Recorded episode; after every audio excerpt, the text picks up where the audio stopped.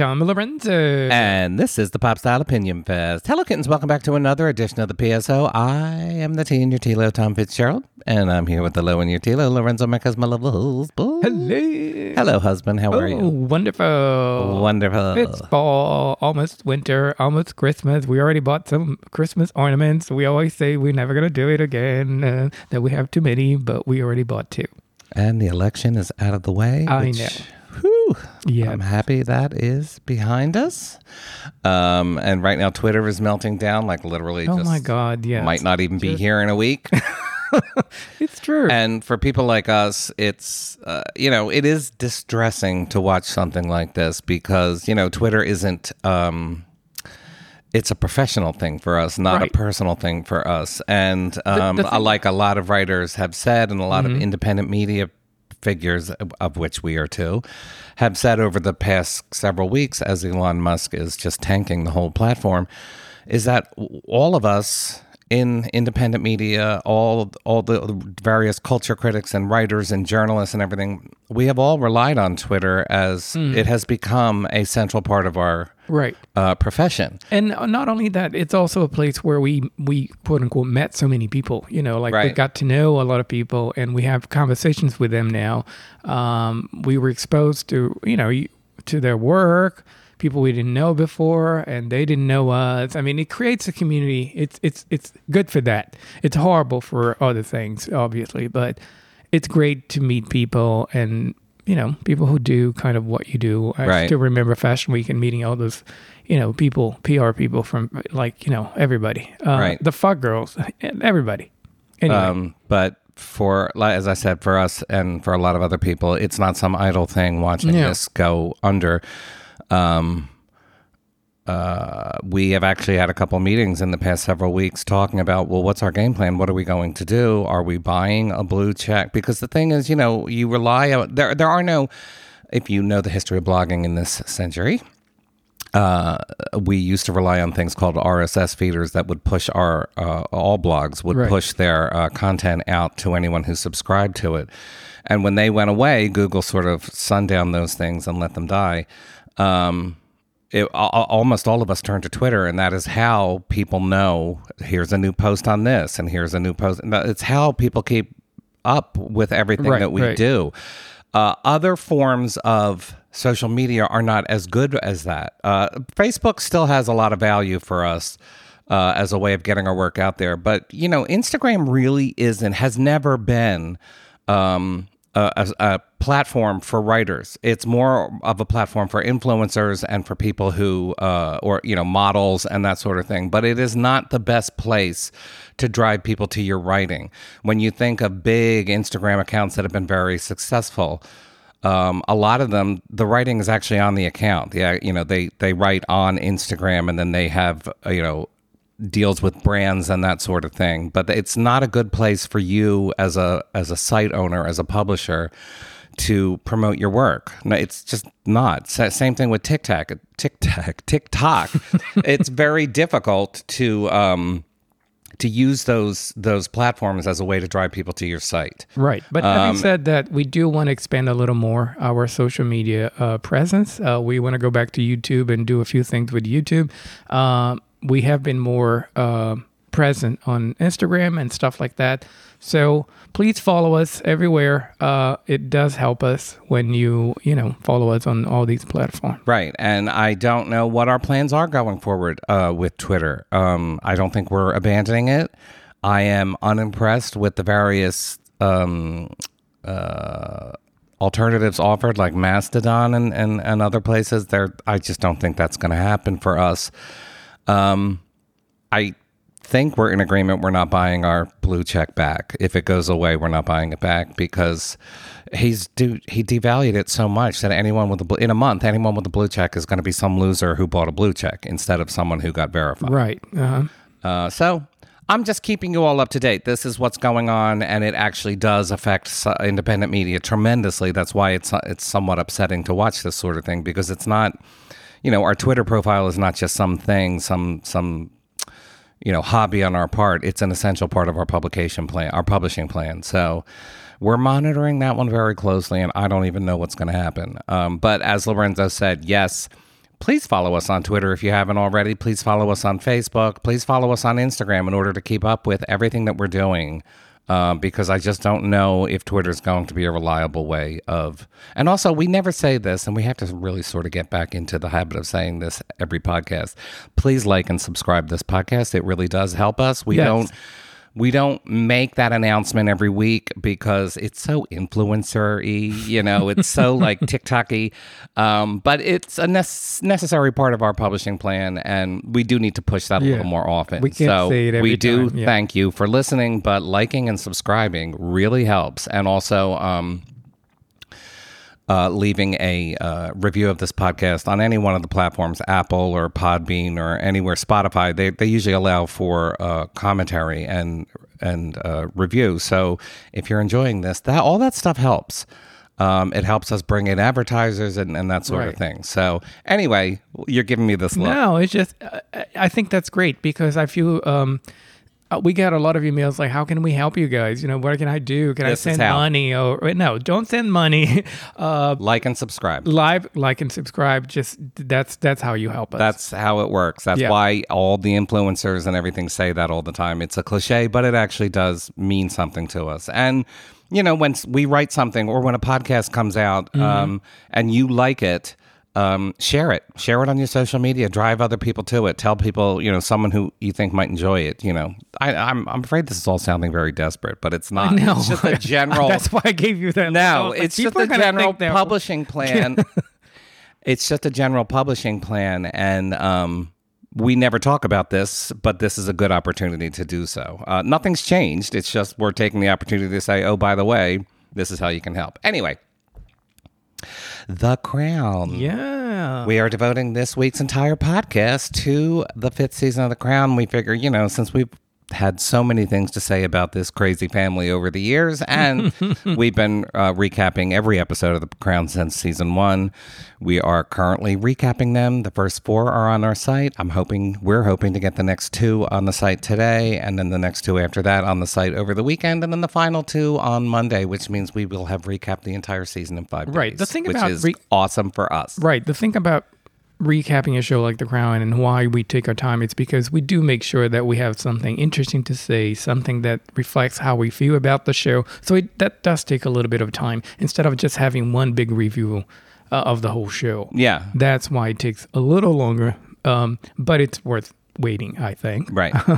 and you can always go back and, and read them again if you watch the episodes. Um, you know, it's there. So, Lorenzo's, we're, this is going to be an overview of the season. Uh, we're not going to get into too many granular details or spoilery Right. details, although, uh, spoiler, Princess Charles and, Prin- and Prince, I mean, Prince Charles and Princess Diana divorce. I don't even know how you can spoil a show like this, but we won't focus too much on everything, every scene, and every outcome. It's more an overview of the entire season, especially in light of the Queen's death and Prince Philip's death. They have both died since, Right. since the last season aired.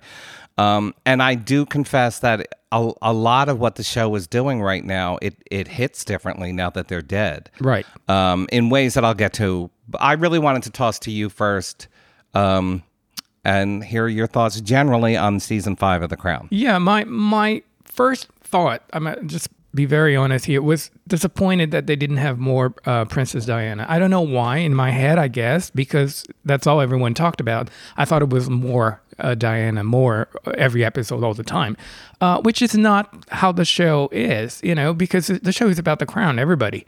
So they have to make time, you know, and, and talk about every single one of the characters.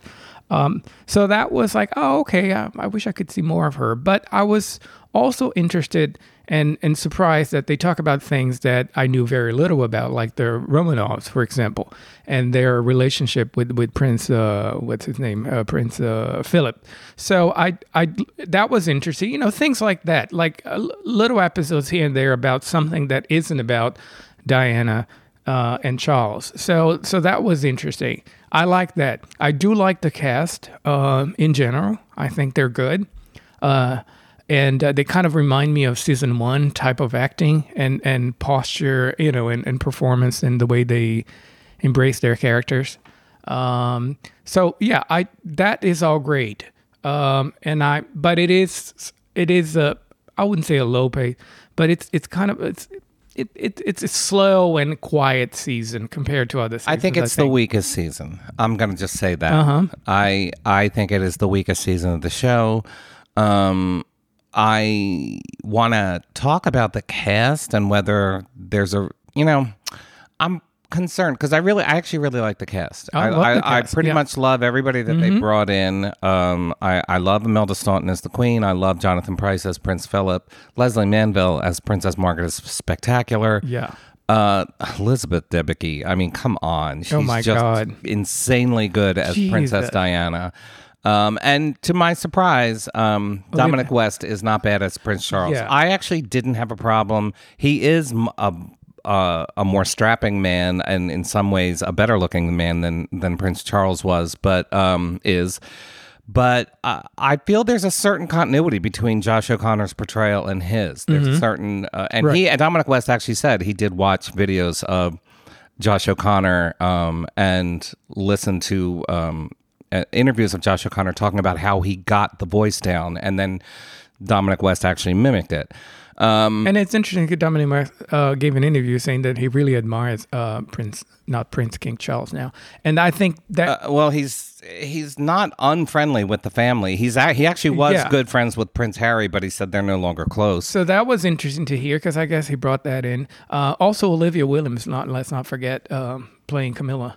Um, she they barely did anything with her. There's a, there was a strange I don't know like um they were shooting this season uh long before the queen died. I know they were still shooting it um at the time of the funeral because they put well actually I think that was next se- they're shooting that's, next that's for next season. season. That, that- So I don't think the death of the queen had any true effect on how this season played out.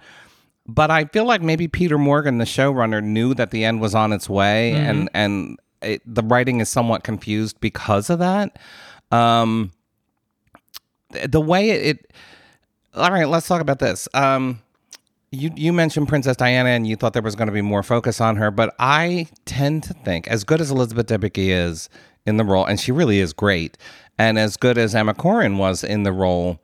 Um, I think between those two portrayals and in between them we had Kristen Stewart. I'm sort of Diana out, and I think maybe the public, the viewers might be as well, or maybe Peter Morgan thought were thought that and tried to pull back on making the entire. When you've got Elizabeth De- Debicki in that role, I mean, I'm sure the impulse is, well, let's just turn the whole season over to her. But that the show is not the Diana show. right. And I have to admit, the Diana, and this was true last season. We, I, I was rereading our re- recaps from last season, and by the time we got to the end of that season, we were we we said in our recaps we were just sick to death of this marriage. It's and that's the problem with the Charles and Diana marriage is as volatile as it was, and as many headlines as it generated over a decade plus. Um, it's a dreary and depressing story. It is very depressing, It is yeah, just yeah. two people tearing chunks off each Yeah, other, and in a lot of ways, neither of them are really the bad guy here. I mean, I know there's a lot you can put on Charles as to why that marriage Yeah. failed, but I'm sorry, if Charles had been faithful to Diana every single day of their their marriage, it still would have been a disaster because these two people never, Yeah, ever, ever should have been I together. agree. they didn't want to be together to begin with. So I mean, Um, Well, she, she did. kind of, but he didn't from the didn't. beginning.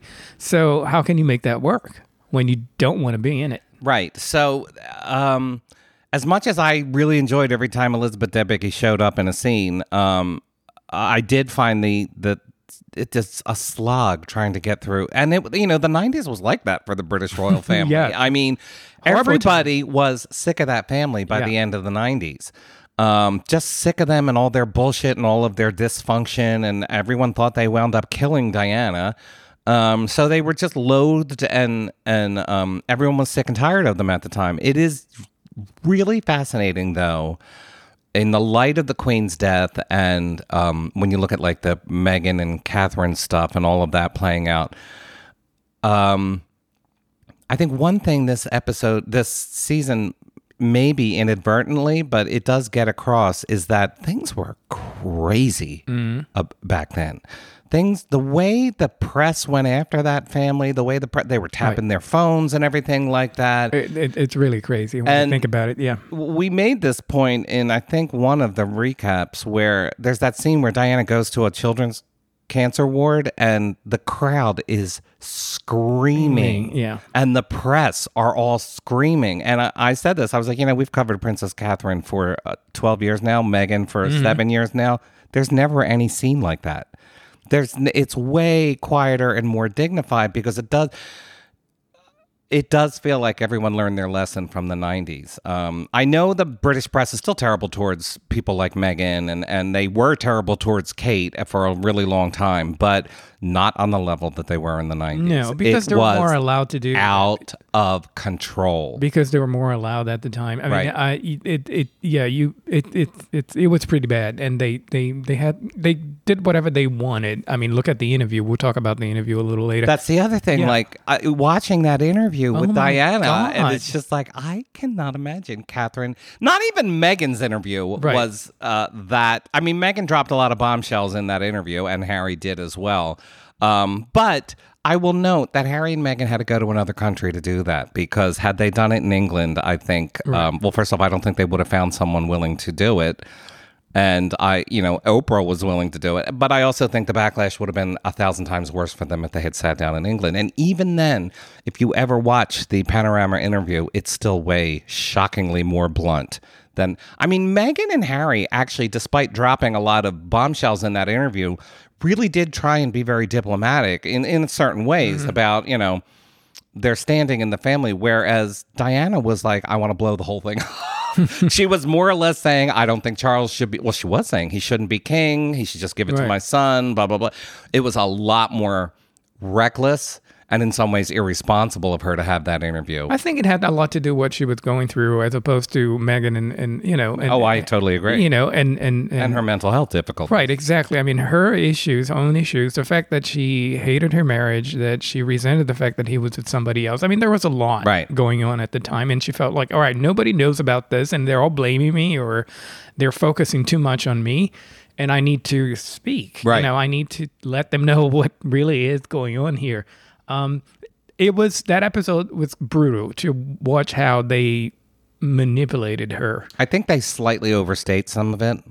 Do you, oh, really? Yeah, I mean, I, I'm not an expert on the whole Martin Bashir um, panorama interview uh, But he's- scandal. But yes, he did forge bank statements and he did lie to them. Um, there's, you know, in the wake of all of that stuff coming out in the past couple of years, the family, Prince William especially, he's been furious about it and he's made comments over the years that, you know, my mother would have never done that interview. But I actually don't know that that's true. I don't think so. Diana was looking, looking for someone to give her the chance to have that interview. Um, she had already done the Morton book, which they also outlined in this episode, in this season. Um, so, and the way sometimes the way William talks about his mother, look, look, I don't, I, she's not my mother. I don't know her, Right. but the way he talks about her in in in public sometimes is um he he leans a little too heavily on her mental health issues in the way that makes it sound like most of her problems were her fault Right. uh and I, and like Harry looks at it the opposite way it's a big part of the why the brothers are so uh, d- uh, strange right now. It has less to do with Meghan and more to do with the entire family history. Right. And uh, William was always, and they actually do, I think, a fairly good job of dancing around this or, or portraying this without being too exploitive about it. But, but William found it very hard growing up uh, watching that marriage and having his mother rely on him to, you know, defend her and that sort of thing. And it obviously affected him very deeply. Harry, I think it had a different effect where he just saw his mother as a victim of terrible forces. But I think it's the same thing like the Queen and Prince Margaret type of thing. Uh, he knows he's going to be the king, so he It it's a changes whole your perspective It so changes your perspective entirely. Yeah. because you know what's coming. That's the Windsor family story, more yeah, or less. pretty much. Yeah. everybody. There's Um, Margaret and Andrew and Harry. There's just all these cast aside members of the family who Right. wind up. Not that I'm defending how Andrew has behaved himself, but, um, you know, there's just an ongoing story. And I mean, sometimes the show there is are episodes where the characters are a little too self aware and they have these conversations about the family history and whatever. Um, I haven't read it- any interview with the with the creators um, or the creator um, to know more about if they. I don't know. Sometimes they feel like they're tiptoeing, or they feel like the the need to. Expose, but at the same time defend the characters. Well, Peter Morgan, the showrunner, uh, has always been, um, in many ways, a royalist. He he actually he truly admires the the royal family, especially the Queen. Um, and he will bring them in for criticism, but it's always very tempered criticism. Right.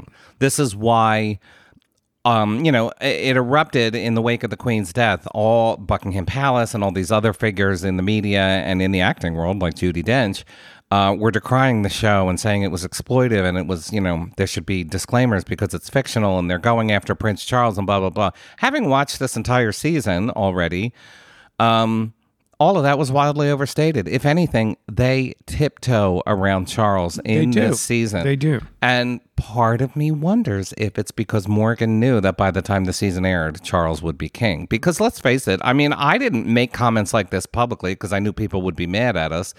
But I didn't think the queen was going to last much longer. You could see it in the pictures of her. Right. Where it was like, oh, uh, I, I've seen old people when they're near their end, and that is what Elizabeth looks like right now. I mean, I just didn't think she'd see the end of 2022. And I think anyone who was looking at her could have made that assumption. So I do feel like, same thing with Prince Philip. I mean, he was almost 100 when he died, and he had been in and out of hospitals for like months. Um, so I do think in some ways this this um, season was written uh, with the understanding that they those two would probably be dead and Charles would be king by the time it aired. Um, it was a pretty decent gamble to make, um, smart gamble to make, and I think it plays out in certain things. Not the least of which is, I mean, it's strange because when uh, the queen died, everybody was like, "Oh my God, King Charles! That sounds so weird. That sounds so weird." How many times did we hear the word, the phrase "King Charles" in this season? It constantly got thrown around. Yeah. When Charles is king, when he's King Charles, and I'm like, you never even heard that phrase while the queen was still alive because people thought it sounded so weird. That's the point that I'm trying to make. Is I think they really were prepping an audience for a, a world in which he would be king. Right. I mean, we're so used to every everything about the queen. I mean, the the the you know even the phrase "God save the queen." It's going to be hard to like to Right. get used to "God save the king" now. Right. Um, yeah. So, but it's interesting how they start talking about it. and and I feel like they they like last season I was actually shocked when Josh O'Connor when they really depicted the breakdown of that marriage because this season isn't about the breakdown of the marriage. It pretty much starts with they're almost um they're separated basically. Not not officially but they're not living together. They're not raising their children together and all the fights have basically already happened. Last season when when they had to really depict all those fights and everything it was ugly and i was shocked at how badly they portrayed how uh, not badly how they were willing to portray charles as a pretty terrible person in that marriage I don't get that this ep- this season at all. I, I really feel a pulling. There's a pulling back. There's way more of a focus on how difficult Diana was, how petulant and difficult and flighty she was. Right. As good as Elizabeth Debicki is in this role, it's not a very complimentary portrayal of Diana. Um, I mean, at one point, uh, Andrew Morton asks for um, people to corroborate some of her stories, and she here's my acupuncturist, here's my aromatherapist, Right. here's my no astrologer. Not only does she not have friends, she's got all these sort of flighty, new agey people advising her, and it doesn't right. make her look that great. right. Um, she's also in in nearly every scene with her when she's not dealing with the family, like when she sits down next to Muhammad Al Fayed, or when she's talking to um, John Major at the Ghillies Ball. She just immediately launches into how lonely she is and how much the family hates her to literally anyone who's willing to listen. And I'm not offended by this, and I don't even think there's anything wrong with that. Diana was known for that. She was known for opening up. She was known for being an open wound in her life. Like she just constantly was seeking emotional She validation up to anyone who wanted to listen. who gave her a Yeah, sympathetic uh. ear. But um, you know, it's a choice to portray her this way on the show constantly, and I do think there's a certain sense that the show was trying to show you that Charles wasn't so bad and Diana was worse than you thought. Right. Um, but at the same time, they had that scene uh, um, when they talk later. They get together uh, and they talk. Um, I thought that was an interesting scene. It was a bit of a cliche. you, it was, but at the same time, I was like, that feels like you know something you do. You know, in Right. In You your mean the scene where she makes him scrambled eggs? Yeah, yeah, scene. yeah, yeah, Uh, That scene I thought it was really good, and uh, things like that. And I think that's why uh, the family hates this season so much because now he's the king, and you know you get moments like that, like wow, Right. you're really an asshole. But see, I really think they pulled back on it. Um, like the scene with that scene, the scrambled egg scene. At first, when they did it, I was like, oh my god, it's such a cliche. Like they're gonna have the reminisce about their marriage when we know they loathed each other. But uh, one thing I did like about that scene is that it ended badly. Mm-hmm. It wasn't some sentimental. It they they could not help but get ugly Mm-hmm. Yeah, and yeah. judgmental with each other. And she, in fact, was a little cruel to him in those scenes. Um, she said the things that she knew would hurt him the most, not the least of which is that he um, should never be king. Right. And that's that really wounded him. But he was also horrible to her. Uh, Um, Absolutely. Saying, uh, like, when he says, uh, you know, you're the reason why we're in this mess, pretty much. Right. Uh, which is so unfair because Right. that's not true. Right. You you both are responsible for what's going on. Right. Um, there's a, and also the queen. I mean, but the show is very unwilling. Every time the queen makes a decision that is terrible or Mm-hmm. that portrays her in a bad light, they bend over backwards to try and show that um, forces were beyond her control Yeah. and that Yeah. sort of thing.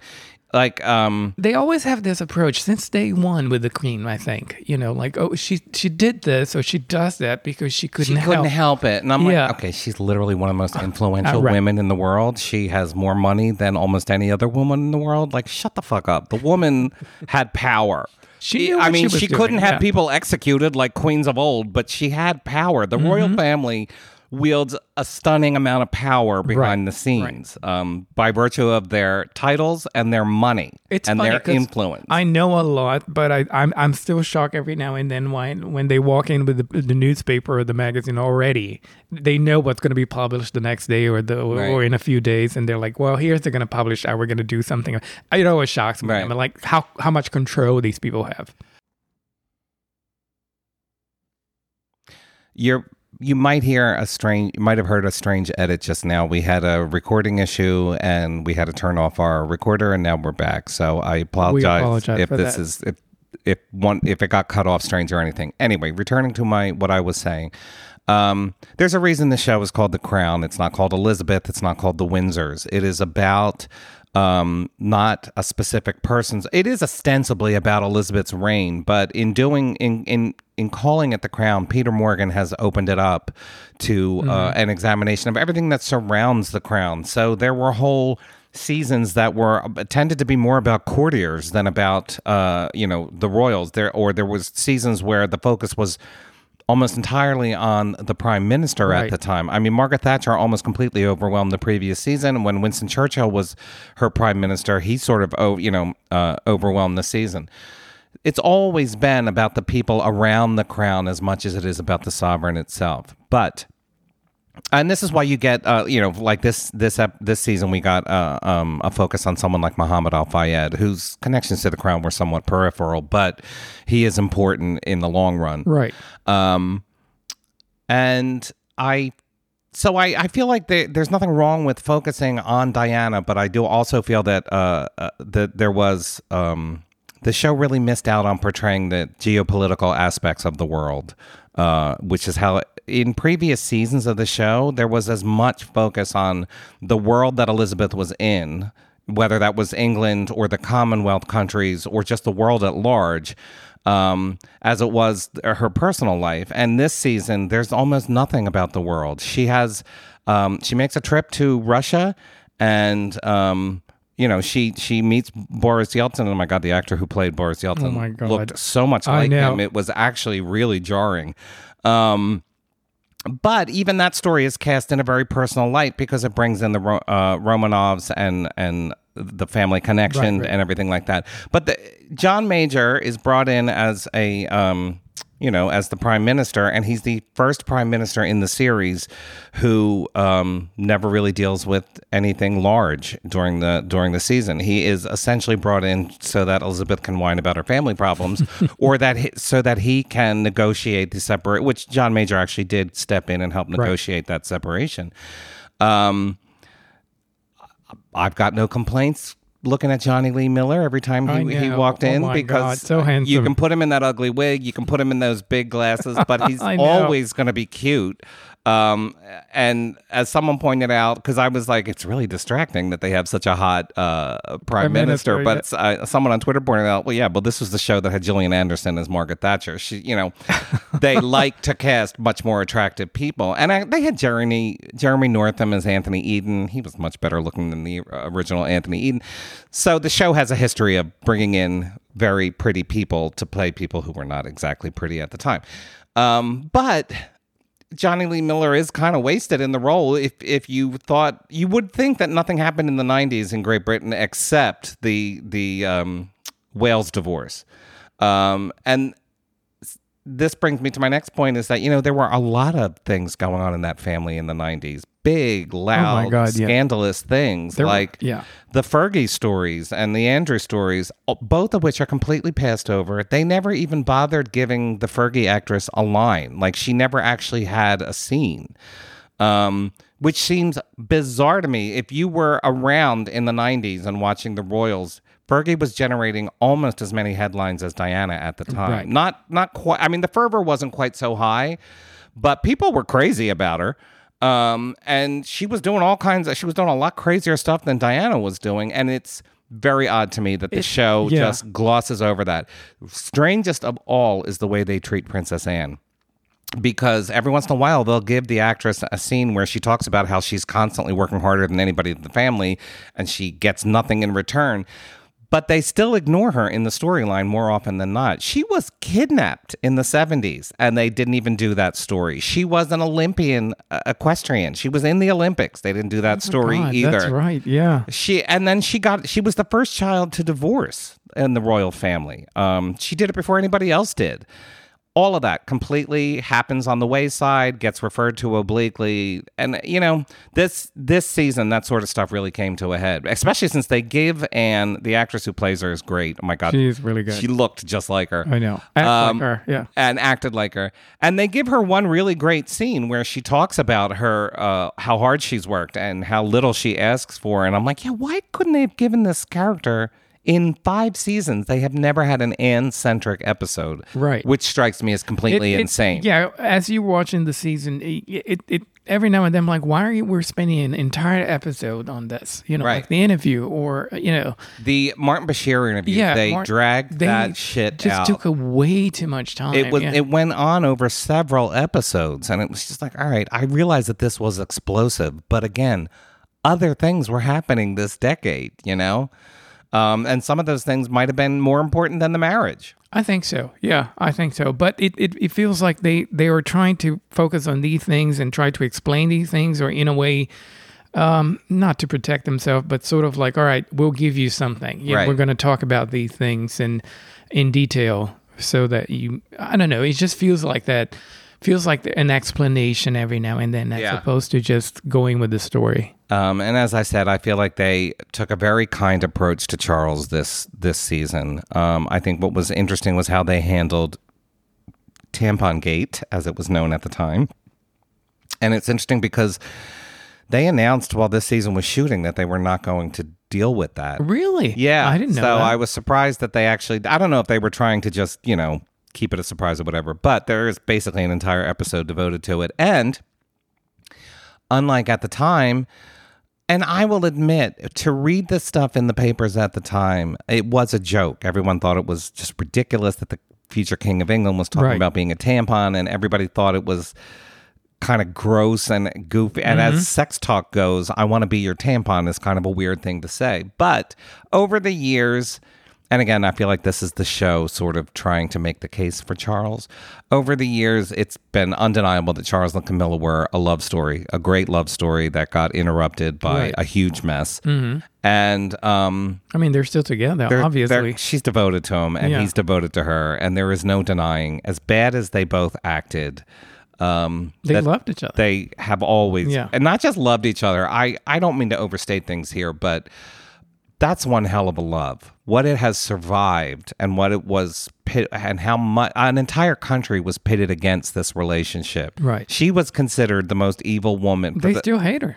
I she, they've done a good job of rehabilitating Right. her. I mean, the fact that people can call her Queen Camilla today is it was know. unimaginable Yeah. when all of this was going on. Completely unimaginable that she would ever be queen. Even after he married her in like 2005, it was unimaginable that she would ever be queen. But you know, he and his um, team have done a very good job of rehabilitating both his image and hers.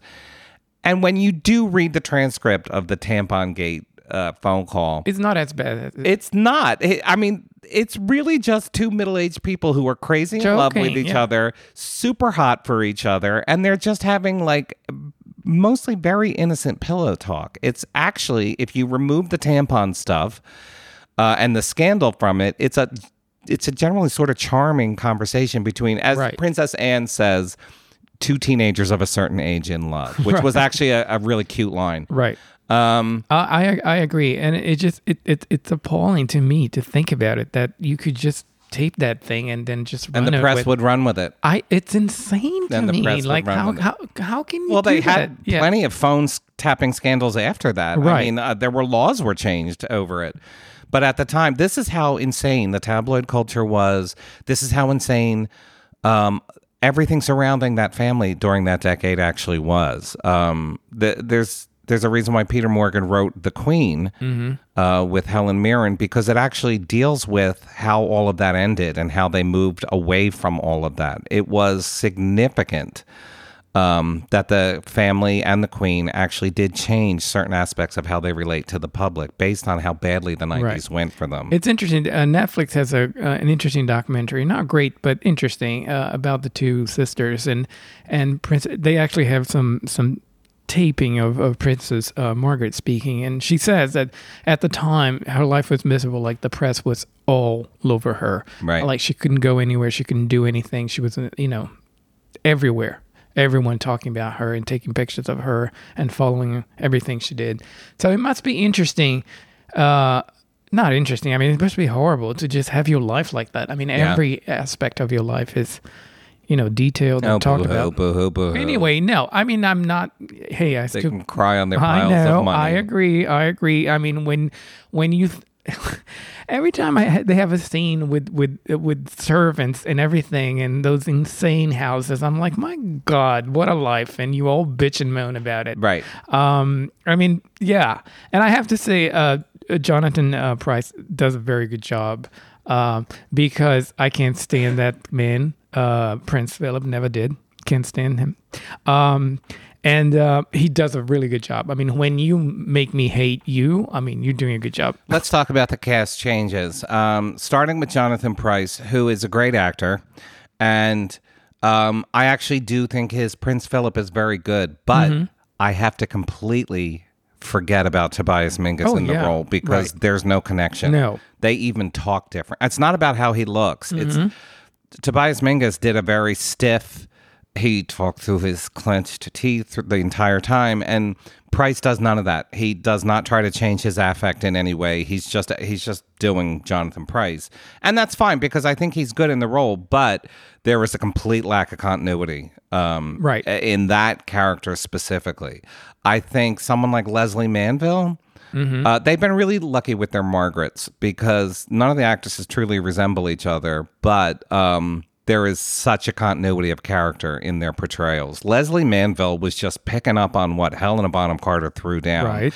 And it was that Helena Bonham Carter was just, and she talked about it at the time about, I just looked at what Vanessa Kirby was doing and I'm trying to do that.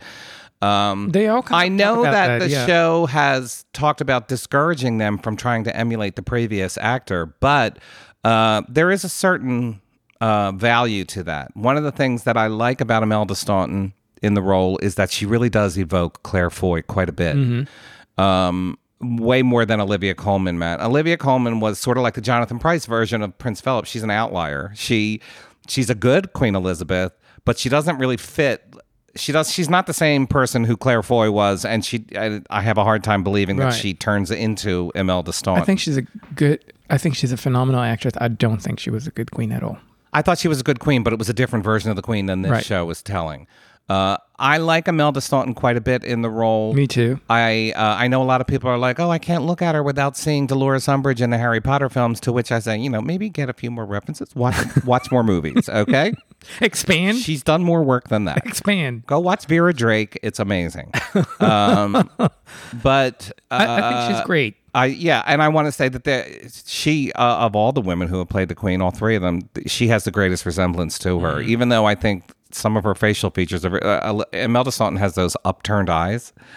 Uh, and Elizabeth famously had very Germanic, sloping downward eyes, like almost everyone else in the family. But uh, the the bone structure is there, and there Mm-hmm. are times when she's got the glasses on, and I'm like, oh my god, she really. yes. You would think you were looking at footage of Mm-hmm. the Queen. Not that looking like them is the most important thing, um, but I think she does.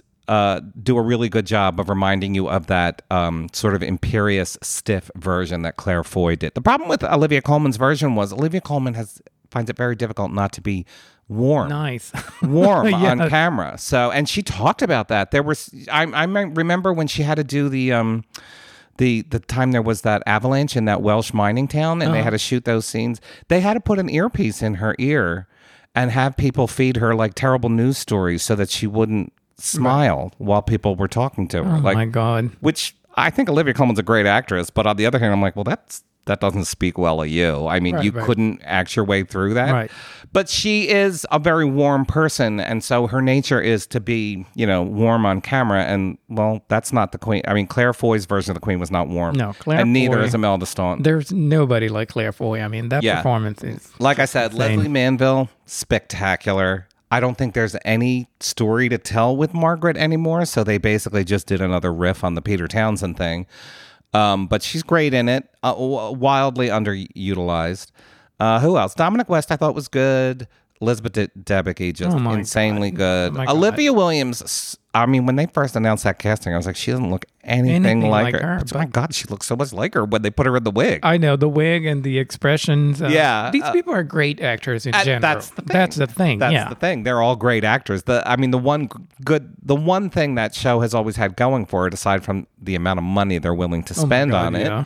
Is the fact that they always cast the best actors they can find. Right. The Queen Mother is also great. Yeah, know, she had a couple really Warren. funny Yeah, lines. Yeah. Um, they're all great. They're, uh, I just, yeah, everybody's great. Um, I don't think there's a weak cast member, but I do think story wise, the this this season was a little bit all over the map, and maybe maybe that was unavoidable because of how messy things were that day. How much they had to, to you know, cover all But I still maintain just completely skipping past Andrew and Fergie. That just makes no sense Yeah. to me. Like, how can you say that this is, uh, you know, the royal family in the '90s, and you don't even cast someone to, or you don't even give the actress a line? She's just some background character. Fergie was huge. Andrew was huge. It was a big deal at the time.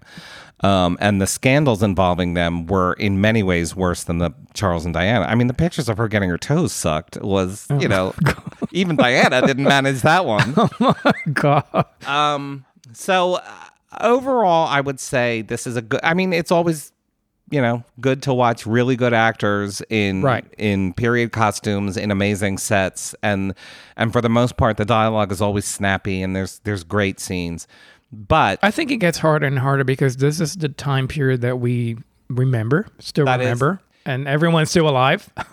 uh, not everyone but, no, but I um, mean people who right, kind but, of um, everyone who witnessed. that is the problem of doing things like spending almost two whole episodes on the Martin Bashir panorama interview. It's like, well, okay, but we've all seen this interview. Right. Even people who weren't born. That interview is on YouTube. Everyone has seen that there were three people in this family. People can practically quote, the line. Yeah, interview. uh-huh. Um, so trying to recreate it, I was like, yeah, that's fine. Very admirable. She looks just like her. But um, I don't know that I really needed to see that much about this. Same thing.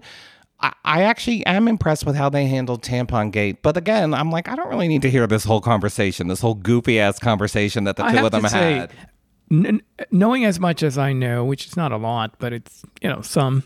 Um, I was shocked that they they posted a whole thing. That they uh, the whole transcript was. Yeah, yeah. Oh my god. Yeah. I mean stuff like that that they did Right. back then. It was like what? Yeah. Uh, I mean, I'm not someone who defends the royal family for much, but uh, that sort of privacy Yeah. uh, violation was just uh, out of control, completely out of control. I'm looking forward to and I'm and I'm not at the same time the new season because I'm just dreading the whole death of Diana. I Well, I'm that- worried that they're going to not treat it well. I really? don't. I really. hmm, I think it would be vulgar to have it depicted on camera. To be perfectly honest, Right. I really do. I agree. Um, so I don't know. Uh, the fact that they had an entire episode devoted to Muhammad and Dodi El Fayed, I, I'm not opposed to people um, getting some spotlights that aren't in the family, and I'm not even opposed to these people getting the spotlight. But the only reason they're getting the spotlight is because Dodi was in the car with her when she died. Um, so it there's a certain morbid quality to focusing on those people. Um, Yeah, they did. I just want to mention one last thing: is the whole thing with the divorce couples. I mean, that to me was such a waste of time. I don't know these people. I know there's a comparison here, but this is my one complaint about uh, consistent complaint about the crown and it might have been a little out of control this season is that they really pad these episodes sometimes um, the fug girls have made the comment many times in their recaps that this show loves to have long scenes of people driving up to palaces like you just spend Right. three minutes watching a car pull up to buckingham palace and it's like well what, uh, that's I mean, I'm not asking for some quick, snappy edits here, but sometimes, yeah, there is a slowness in the way the show depicts things. And yes, the the scene they, I guess they they wanted to show life in England among the yeah, commoners, ordinary and, and they wanted yeah. to draw, uh, you know, a parallel between the the royal divorce and divorces that happen every day in the country. But it really felt dragged out. And I and agree. I was like, all right, I get it, but I don't know these people, and I don't mean to be cold, but I don't care about their divorces. um, but that's the show attempting to sort of stretch out storylines and connect it to a larger world. And every- I get it, but uh, sometimes the pace is way off. I agree. I agree. All right, so I feel like we've beaten this to death. Yes. Um, good season, good cast, but absolutely, in my opinion, the weakest season of the show. And um, I think it's because Diana sucks up all the energy and oxygen in the room. It's, Especially having someone like Elizabeth. it's impossible to get away from Yeah. her.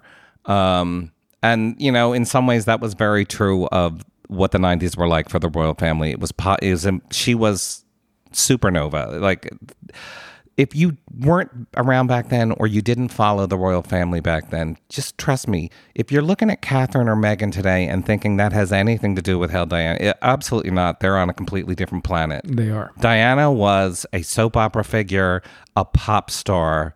She in, she famously said in one of those tapes, "I'm the Marilyn Monroe of the '80s," which is really darkly perceptive of her. Oh wow. Um, and you know, modern royals just aren't treated that way. There's a lot of frenzy around Harry and Meghan, Yeah. of course, but actually, that frenzy is, frenzy is almost entirely social media fueled. And you have to remember, yeah, I was just about to say that there was no social media back then, and yet she was everywhere. It was the pre, it, and p- part of that, and the show doesn't actually. I wish they had unpacked this a little bit more.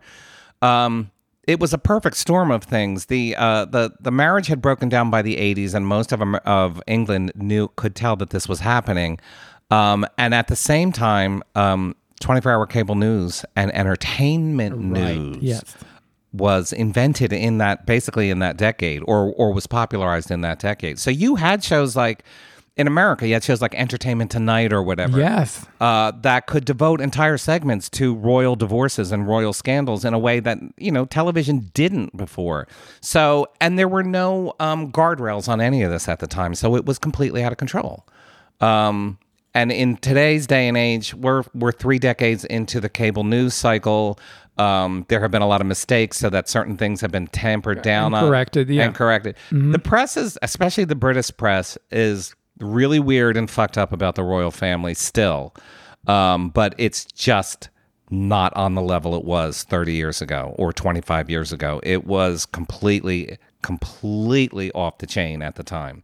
And I do think the show actually does get that across a little bit. But I kind of wish I had seen more of um, how was the economy doing in Great Britain at the time? Because we heard all about it during the Thatcher years, Right, And about right. how terrible the economy. Right. There were whole episodes devoted to poor people, um, and and the the Falkland War and all of that. And and if you were watching this season of the Crown, you would think that nothing happened in England in the '90s except for Diane. I agree because I mean I still remember the Irish kids and the miners and that that whole episode. Welsh kids. I mean I'm sorry Welsh kids. Um, that you know, stuff like that. I mean, it it it, it really shocked me and and it moved me so Yeah. much. Uh, you know, But stuff this like season that. was about marital problems and Windsor Castle burning down, and they had to get rid of the royal yacht. And these are all, you know, they didn't really do this, but um, the royal yacht, I thought they were going to do it. It's one of the few times the Queen cried in public. right.